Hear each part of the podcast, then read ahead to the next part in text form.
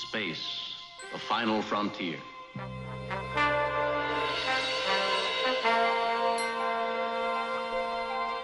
These are the voyages of the starship Enterprise. Its five year mission to explore strange new worlds, to seek out new life and new civilizations, to boldly go where no man has gone before.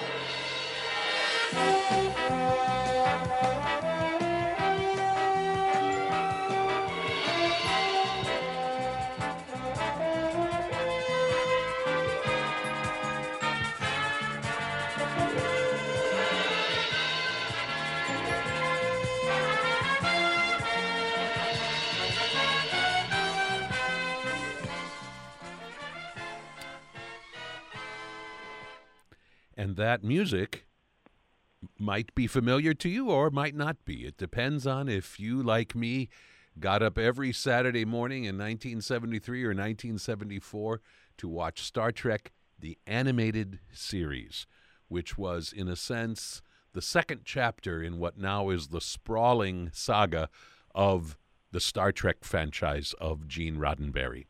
On today's morning show, uh, I am reconnecting once again with Star Trek expert extraordinaire Marc Cushman, uh, with whom I initially connected about his first three books called These Are the Voyages, which painstakingly trace the creation of each and every episode of Star Trek, the original series.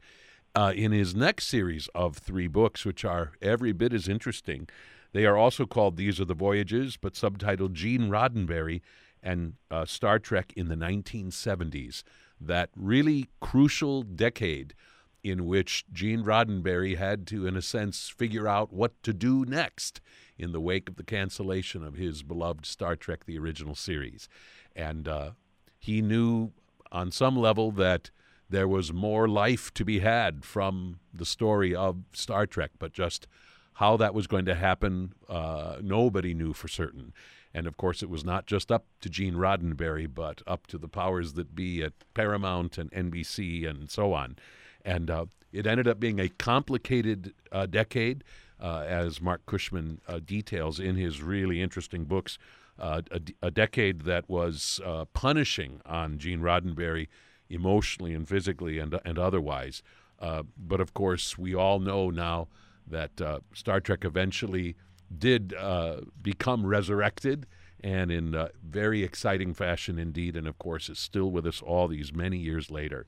Again, these uh, latest three books by Marc Cushman, These Are the Voyages, Gene Roddenberry on Star Trek in the 1970s, are, are published by Jacobs Brown Press. And Marc Cushman, we welcome you to the morning show. Hi, Greg. It's great to be back. Glad we can have this conversation. Our most recent conversation kind of set the stage for these three books by kind of giving an overview of Star Trek and Gene Roddenberry. In this particular conversation, uh, we're going to dig into some of the specifics of what ensued during this uh, important decade. One thing we should just say right off the bat, although I don't want us to spend too much time on this, but Gene Roddenberry was very busy during the 1970s.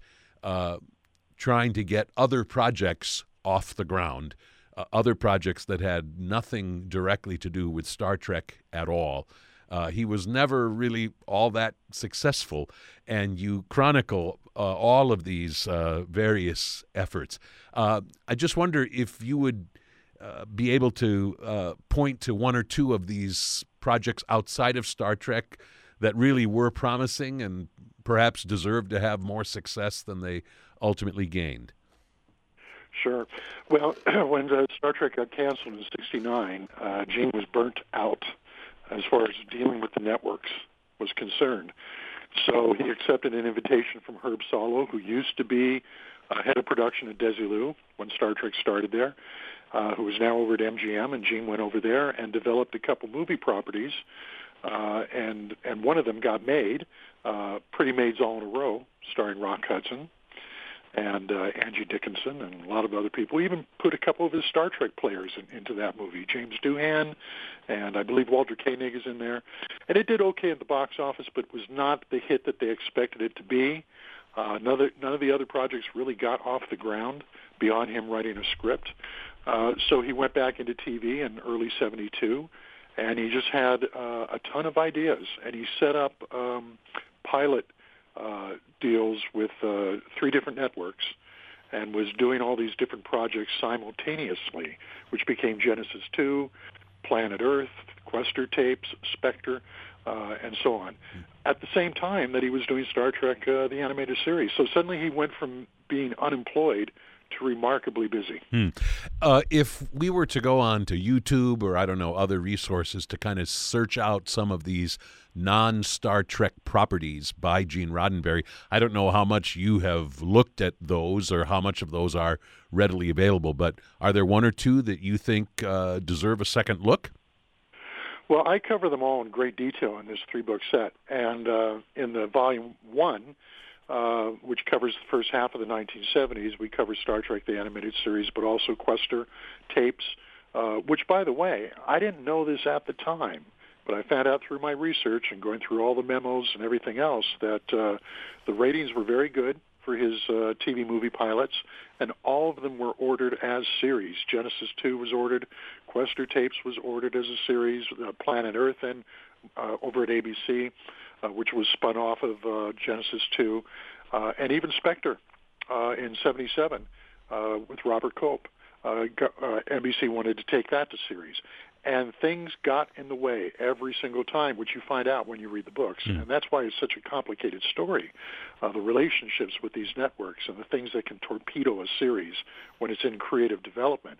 But there's a fascinating one that's covered in, I believe, Volume 2, uh, which is uh, The Nine, where he was hired by this group in New York State who um, felt they had been channeling uh, aliens who had visited Earth and were planning on returning to Earth. And these aliens wanted uh, Gene Roddenberry to write a screenplay and get a movie made that would prepare mankind for their return, peaceful return, they claimed. Uh, he didn't know if this was true or not, and he didn't know if it was true, if they were benevolent or if uh, they were trying to con us. And so he had a lot of uh, inner conflict about um, taking on that job. And one thing I present in uh, in volume two of this series is uh, quite a bit of the transcripts uh, of him with the channeler talking to the nine, and his questions are fascinating, and the answers are quite often spine tingling. Hmm. I agree. It's one of the most fascinating chapters in, in, in the entire book, for sure. And uh, and you certainly do explore uh, all of these series uh, in, in in great detail. These various projects. I just wasn't absolutely certain if you had had the opportunity or and and or the inclination to actually watch all of these uh, obscurities oh, yeah. from Gene Roddenberry's career. Well, when you're writing the book, you have to. And uh, I'd seen them when they first aired back in the 70s when I was a teenager. Uh, I watched them again uh, more recently when I was doing these books, and um, they hold up fairly well. I mean, you know, they're dated, of course. Uh, there's a lot of 70s stuff in them. But the thing I found most interesting about Genesis 2, Questor tapes, Planet Earth, uh, is that, and Strange New Worlds, um, is that they all have a lot of Star Trek flavor in them, and even Star Trek sound effects. And uh, in Questor, you the lead character is uh, uh, an android who's been sent to Earth to save mankind from itself. Well, that's right out of a Star Trek episode called The Assignment Earth, and uh, and the character Questor is very much like Spock, without the inner conflict. But uh, he's logical, does not have a sense of humor, but is curious about humans and their humor and their their conflicts and their faults and everything else. And uh, and Leonard Nimoy was supposed to play that character, and his contract expired with Universal, so they brought in Robert Foxworthy, and uh, they went on from there. But when when I was a teenager watching these, I thought, is he running out of ideas? He seems to be recycling ideas from Star Trek here. And then when I did these books and went through the memos and his communications with the network, you find out that that's what they wanted him to do because they all wanted Star Trek back on the air. Hmm. Not just NBC, but the other networks wanted it too. They couldn't get it from Paramount, so they wanted something as, as close to it as they could have to try to get the Star Trek audience to watch. Hmm. We're speaking with Marc Cushman, and we're talking about uh, uh, the first two of his most recent books. These are the voyages Gene Roddenberry and Star Trek in the 1970s. One of the uh, one of the projects that you spend the most time on is, of course, Star Trek the Animated Series. And this is how NBC, after several years of effort, was finally able to get Star Trek back on the air, but only as a Saturday morning animated series and and a half hour long rather than than the full hour. Uh, but it was Star Trek, and I, as a 13 year old, can still remember how thrilled I was when I first read the news of that in TV Guide.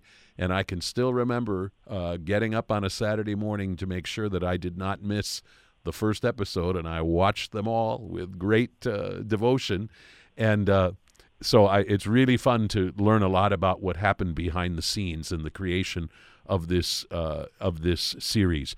Uh, what can you tell us about any misgivings that Gene Roddenberry himself had about his precious uh, property of Star Trek uh, being turned into a children's animated series on a Saturday morning?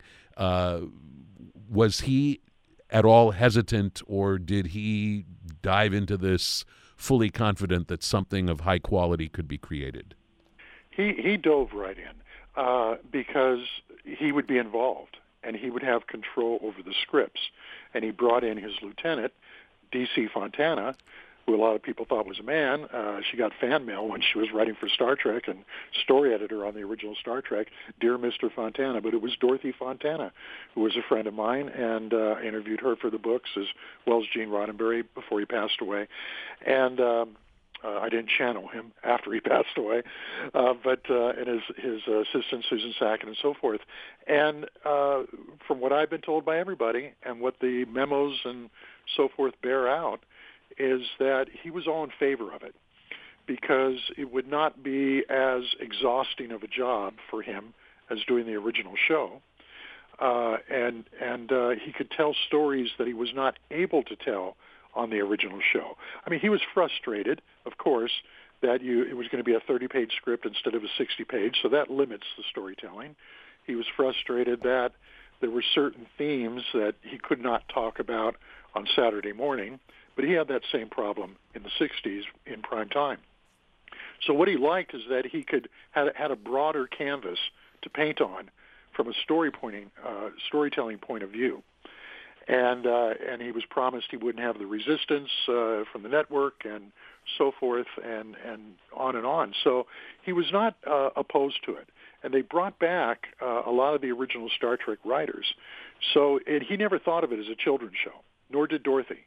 Uh, and if anytime I said that, I, I, I said, "What did you think about it being a children's show?" They they would immediately uh, cut me off and say it was not a children's show. It was an animated show on Saturday mornings. Right. And uh, yeah, uh, so they and if you look at those scripts, if you look at the stories, they were writing for an adult audience. It was way above the head of most of the young kids who would be watching at that hour. Absolutely.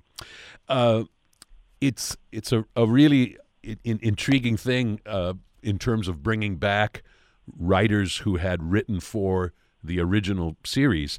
And uh, one of the things you tell us in the book is that it wasn't just for the sake of familiarity that we know these writers and we know that they're good and so on, but uh, you tell us that it was also, in a sense, a way to reassure certain skeptical Star Trek fans right.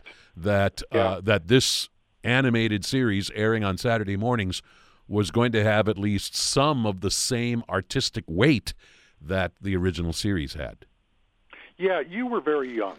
You know, you were probably what eight, nine, somewhere there. I was and, I was 13 when it went on the air. But, okay, um, and and so you were less resistant. I was 16 or 17, and and uh, uh, I was excited it was coming back too. Of course, I wanted it to come back in a different form, but at that point, I'd be thrilled to get Star Trek back in any form. And when we found out all the original cast members would be involved, providing the voices, that Gene and Dorothy would be there. That meant a lot. But yes, absolutely, they were getting a lot of letters and a lot of uh, uh, entertainment columns uh, making mention of the fact that is this going to be unfaithful to Star Trek? And by recruiting the original writers and having uh, Dorothy and Gene writing herd over the scripts, and having the original cast, all those things were uh, ways of letting people know that the integrity will be there. This is going to be Star Trek. You just mentioned the fact that the voices of, of nearly all of the original cast was was part of the animated series, but it was almost not the case. And uh, you detail in your book the story of how this this matter uh, changed quite drastically, thanks to, in a sense, the intervention of Leonard Nimoy, who, of course, uh, was world famous for playing Mr. Spock. Uh, tell us what the initial decision was about which which voices to include in the series, and uh, what Leonard Nimoy did about that. Yeah, uh, originally they wanted everybody. Uh, uh, Gene said, if we can arrange it to have everybody, we certainly will, and if they're all willing to do it, and they were all willing to do it. Uh, because they could do their other projects. I mean, Shatner and Nimoy were the two that were really busy, and they could be doing other stuff and record their voice parts uh, they, uh, separately in different uh, recording studios across the country or wherever they happen to be working. They did all come together for the first few episodes, but then they'd record separately, and it would all be edited together. Um, but when the budget was worked out, it was decided we can't afford everybody, and so they were going to go, of course, with. Uh, with William Shatner, Leonard Nimoy, and DeForest Kelley, and James Doohan, which, which were the four most prominent characters in the show. But Doohan was a great mimic, and so he was going to do Sulu, and he was going to do Chekov, and uh, Majel Barrett, uh, Majel Barrett, uh, was going to uh, do uh, Uhura. She played Nurse Chapel in the original series. She was going to do Uhura, and um, and Leonard Nimoy found out about this, and he said, "I'm not going to do it." either everybody comes back or I'm not going to do it. And uh, and so they had to find a way to find the money to I think I believe Gene paid for it out of his own pocket with whatever his salary was. That's what he told me. And um, I was not able to find a memo confirming that, but nobody has denied it or disputed it. Uh, so he made up the difference, and uh, everybody was uh, able to come back except for Walter Koenig, who played Chekov. But they did give him uh, a script assignment and then gave him a second one, which he turned down because it was so much work writing for Star Trek, so many rewrites that after doing it once, he didn't want to do another one. but so it was at least a way to include him, though. Yes, it was in a way to yes, include exactly. him. Exactly. Mm-hmm. And and I, at the time, uh, uh, Greg, and you probably thought thought the same thing. I thought this is crazy because I was, you know, maybe 16 or 17, and it was rough sitting down in front of the TV at 10 in the morning on a Saturday when you're 17, but I was not going to miss Star Trek. And uh, a little easier for you at your age. but uh, but the first thing that hit me uh, was, you know, of all the supporting characters, why leave Chekov out? He was the youngest. He was the one with the most youth appeal. And uh, uh, but they went by seniority. Uh, Chekov didn't start until the first episode of the second season. All the others had been there throughout the first season. So they, they did it fairly in that regard. If they couldn't bring one person back, it was going to be the one who had the least amount of seniority. Right. And I really appreciated an interesting detail as well when you talk about the episode that Walter Koenig uh, ended up writing for the series, The Infinite Vulcan. He told you very specifically that uh, as he crafted that that episode, he made sure that the character of Sulu, played by George Takei, would have a lot to do because Walter Koenig himself remembered how painful it was, especially the longer the series went, in terms of the lesser characters being shunted more and more off to the side, given less and less to do. And so he went out of his way to make sure that his friend and former castmate George Takei would have plenty to do in this episode that he was writing. I thought that just spoke volumes about who Walter Koenig is and his his character. You know, they're all uh, terrific, and you, you hear uh, George Takei knock Shatner a lot now, but uh, but when they were doing the original series, nobody, including including him, uh, had anything negative to say about Shatner. I interviewed uh, almost every guest player who appeared on the original series for that first three book set that you mentioned. And uh, with the exception of, of, I think, three out of maybe a hundred, uh, they all just praised Shatner to no end as being uh, so gracious and energetic and funny and knowing his lines and and everything else.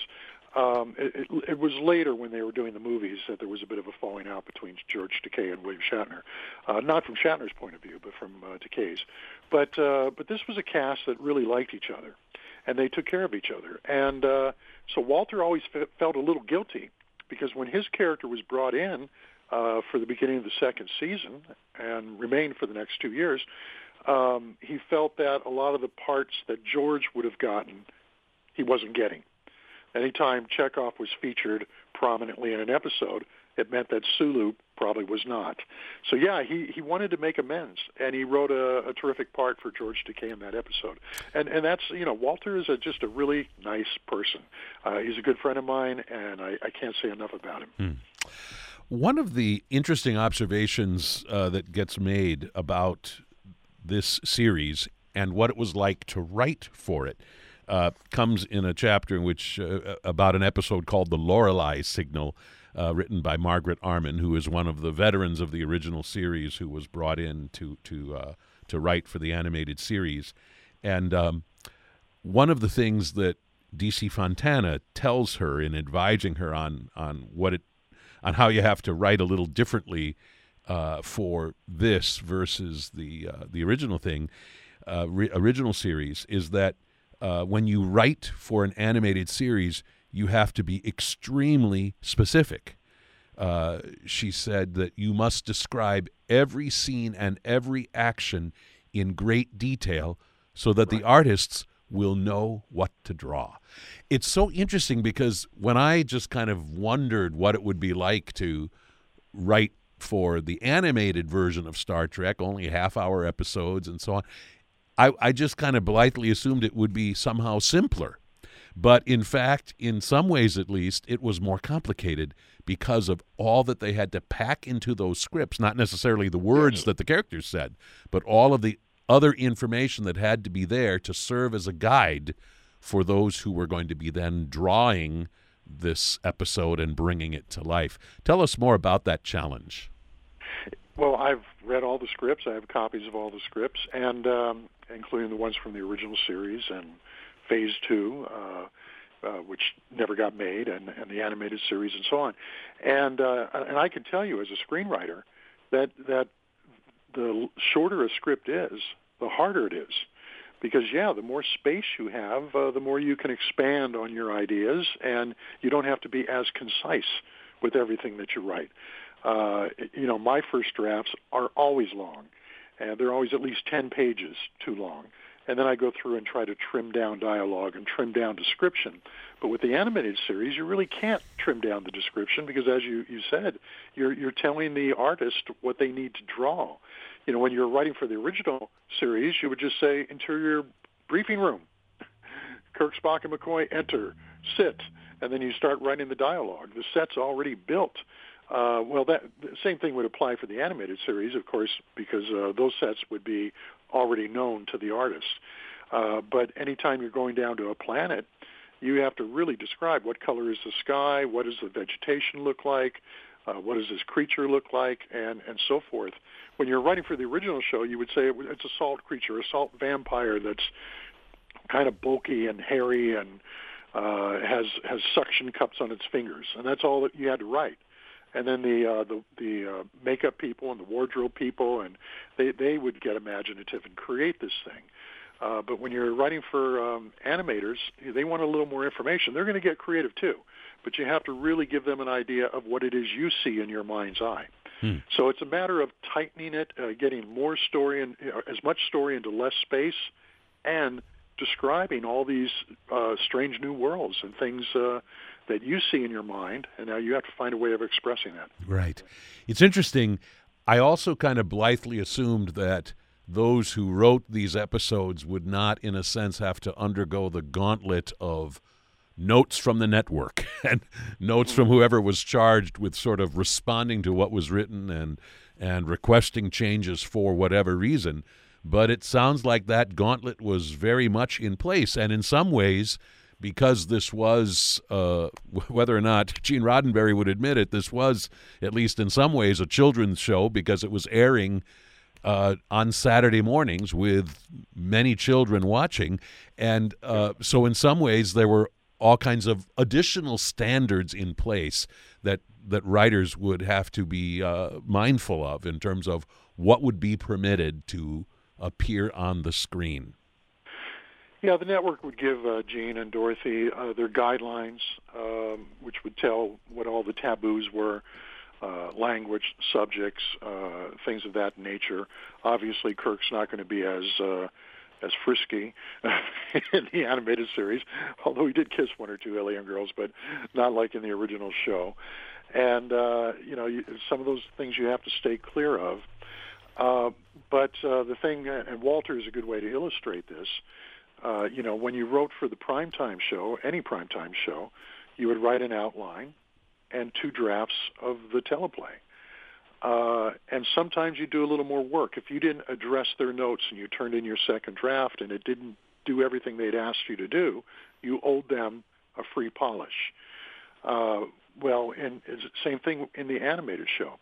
But with Star Trek, both the live action and the animated one, uh, th- these writers often had to do three, four, five, six drafts of their scripts because Gene Roddenberry wanted everything perfect and he would just give lots of notes and always be trying to get another draft out of the person. And they're not getting paid for that.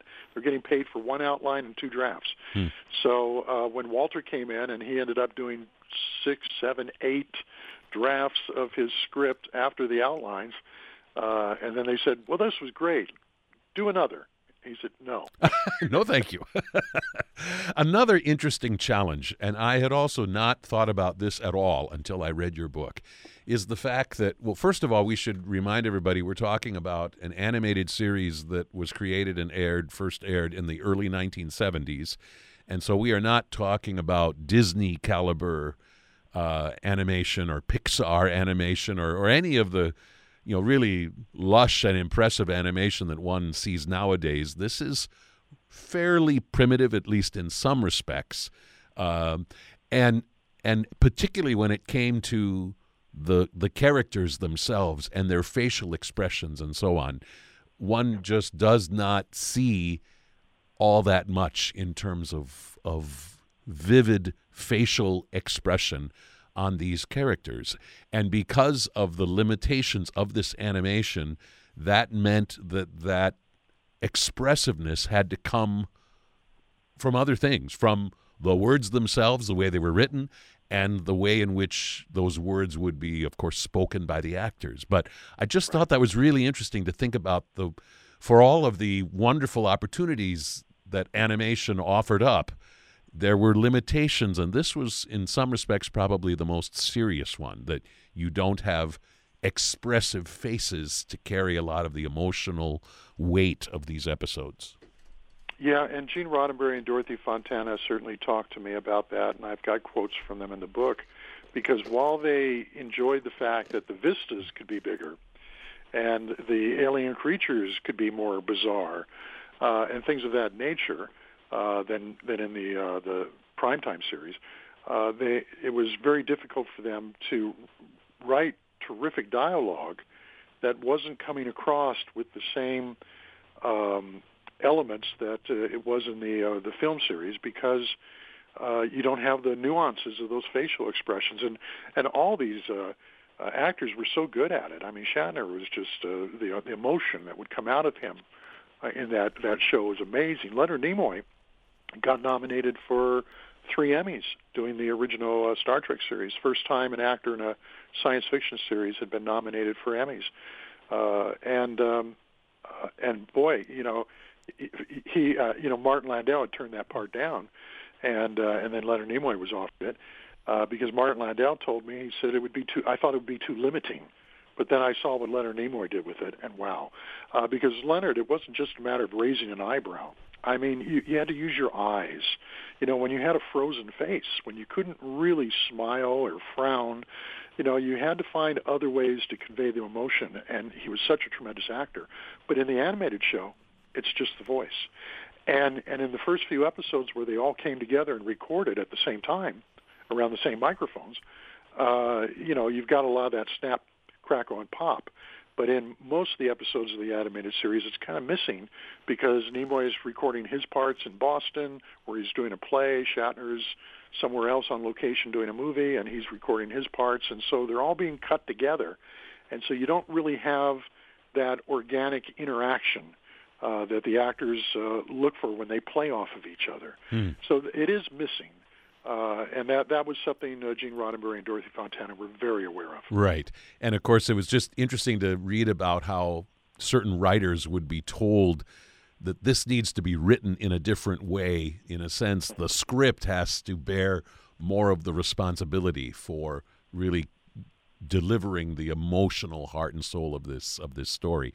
Another interesting thing you talk about, uh, which was a source of huge frustration uh, for both Gene Roddenberry and Dorothy Fontana, is the fact that uh, at least most of the time, uh, Dorothy Fontana would not be allowed to see rough cuts of the episodes before they would be finalized and then aired. And so you would end up then with an episode airing that would have all kinds of errors. There's uh, one episode in particular where she lists 13 what she regards as major errors that were made and errors that she obviously would have caught if she could have seen the rough cut before it went onto the air. And uh, I don't re- recall if if if that situation ever changed and where Dorothy Fontana was able to finally start to see some of these rough cuts before they would go to the air. But well, there's, uh, there's a memo in the book where Gene Roddenberry writes to Filmation, and he says you have to let her see this stuff. You keep making mistakes.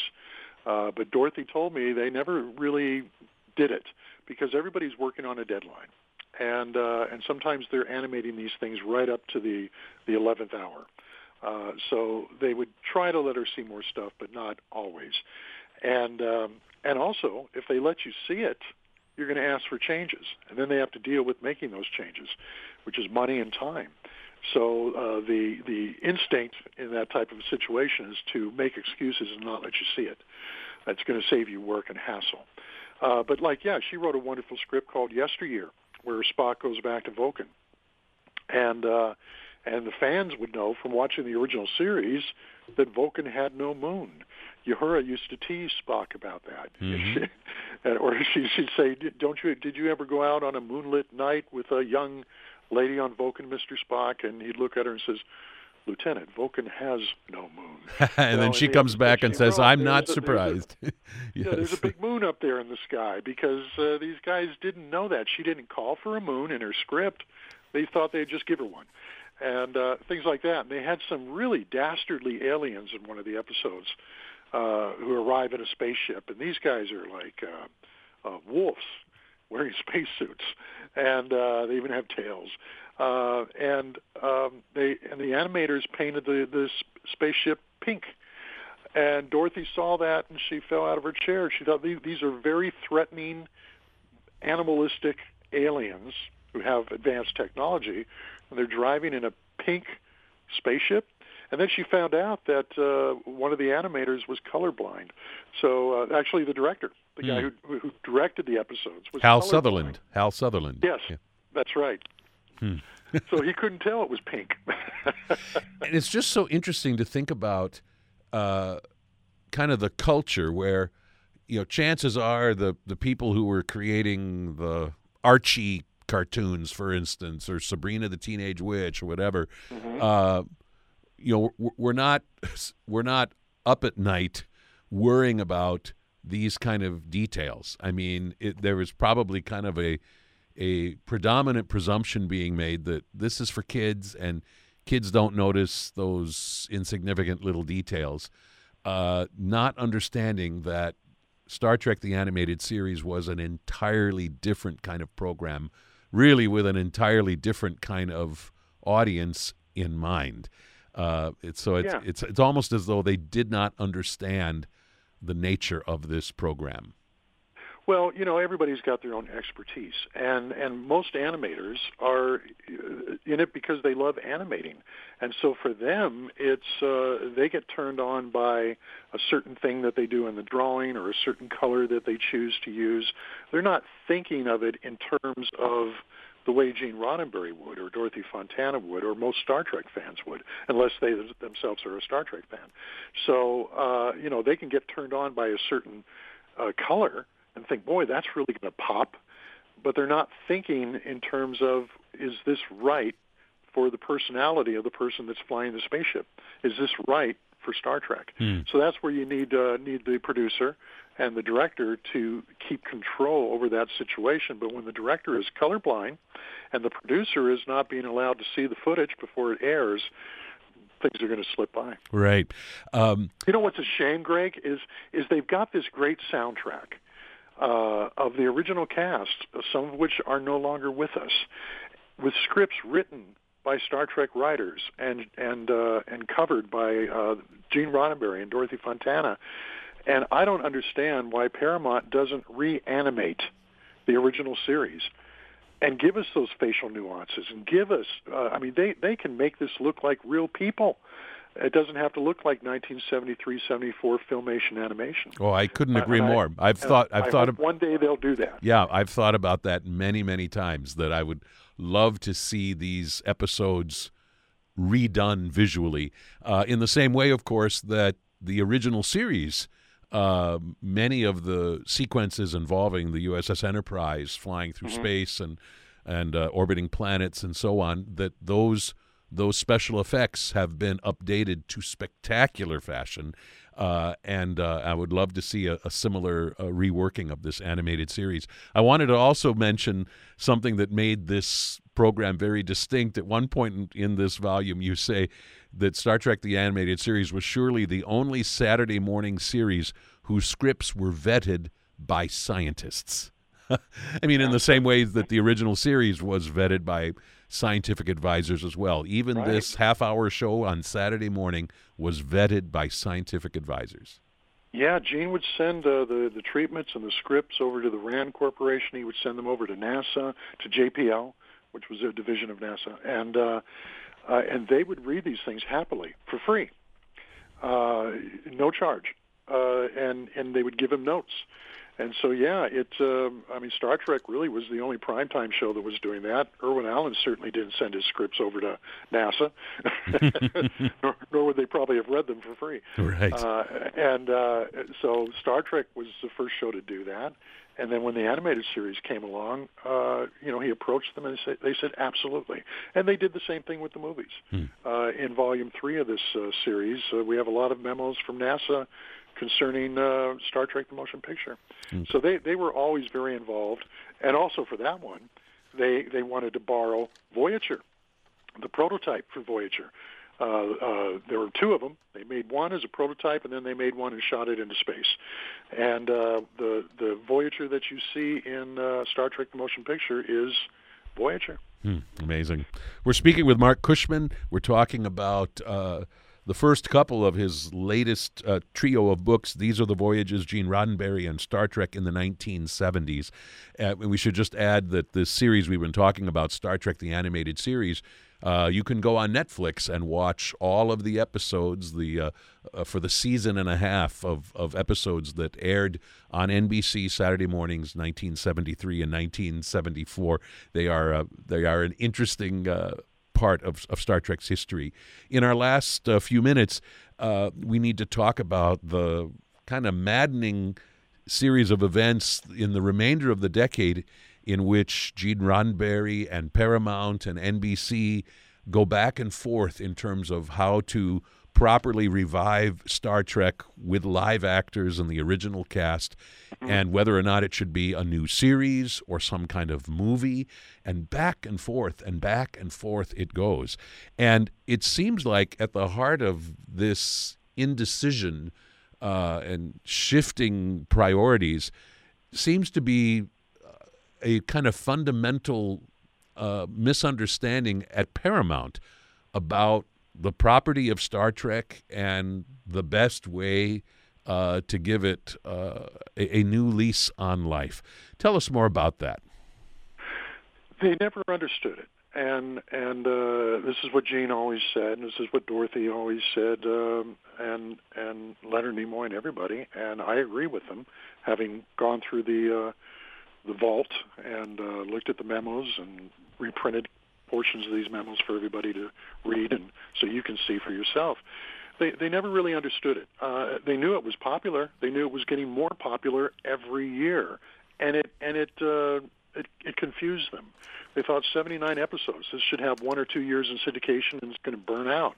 And yet every year it was on more stations and the ratings just kept going up and up and the conventions started happening and getting bigger and bigger and the merchandising boom. And so Paramount was loving it, but they didn't understand it and they always believed it's going to stop at any minute. They, they, they didn't have faith that it was going to continue to grow. So that they thought, let's cash in now because next year people are going to be off on something else. And uh, which is the way it would have been with most other properties, Hmm. not with Star Trek. So that's what confused them. And when uh, the time came to bring it back, when they just could not deny it anymore, uh, I mean, they wanted to make a movie for quite a few years, but they thought by the time we have it written, by the time we make it, by the time we get it into the theaters, the fad is going to be over. That's really how they saw it.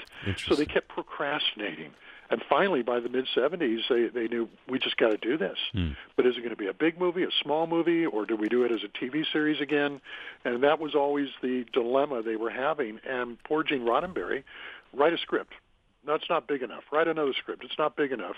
We're going to bring in other writers who don't even know the show, and you're going to have to give them notes. And you see these notes in the book, and you just ache for him Hmm. uh, as he's trying to explain to these writers who have never even watched Star Trek that this is not Star Trek. Right. You're writing. In fact, you know, when And- when you when you detail the creation of of the series that ended up never being made, but Star Trek Mm-hmm. Phase Two, uh, which a lot of us who were fervent Star Trek fans had no idea that this was on the drawing board and and you know came pretty close to becoming a reality, but ultimately never airing. Uh, the the man that Paramount chose to be the writer producer for Star Trek Phase 2, Harold Livingston, had literally never seen Star Trek ever. I mean, he had Right. no idea whatsoever of of what this property was was uh, was all Yeah. about. Explain to our listeners just how close Star Trek Phase 2 uh, came to actually being made. I mean, how much Within- was in a sense left on the on the cutting room floor? within weeks from filming. And by, by the way, I should say about Harold Livingston, I, I did interview him for the books, and uh, and have access to a lot of his memos, which I share, as well as everybody else's. And uh, and he did do catch up. Uh, when they hired him, he didn't uh, hadn't watched Star Trek. Uh, but he sat down and started watching the episodes immediately after that, as did Robert Wise when he was brought in to do the movie. But uh, uh, they built the sets. Uh, they kept it faithful to the original series, but modified them just a little bit, as you would expect them to be for the second five-year mission. And uh, they modified the uniforms just a little bit. They were very, very faithful to the original series. Uh, they signed everybody up except Nimoy. Uh, he was not available, uh, and and uh, so they thought they would go without him, and they signed up a young fella to be the new Vulcan on the Enterprise, uh, which was really a delightful part. The way it was written in the scripts, uh, it, it really would have been a lot of fun. I agree. By the way, I want to just ask you. Uh, you do talk in your book about how there was a time when Gene Roddenberry and Leonard Nimoy were really at an impasse. Uh, Leonard Nimoy was really unhappy that Gene Roddenberry was traveling the country lecturing and showing uh, a blooper reel, bloopers from the original series that deeply offended Leonard Nimoy, and this was a real uh, painful rupture in their relationship. And there was a time when Gene Roddenberry really wanted to proceed without Leonard Nimoy. He thought that would be easier, and of course, uh, ultimately, the powers that be uh, talked him out of that. But uh, that's also fascinating to read about in your book. Was taking legal action against Gene and getting him in trouble with the uh, the Screen Actors Guild and and so forth. And so, yeah, there was uh, suddenly some bad blood between them. Uh, so it wasn't just a matter of Nimoy's schedule and the favored nation policy that he wanted. He wanted the same deal that Shatner was getting, rightfully so.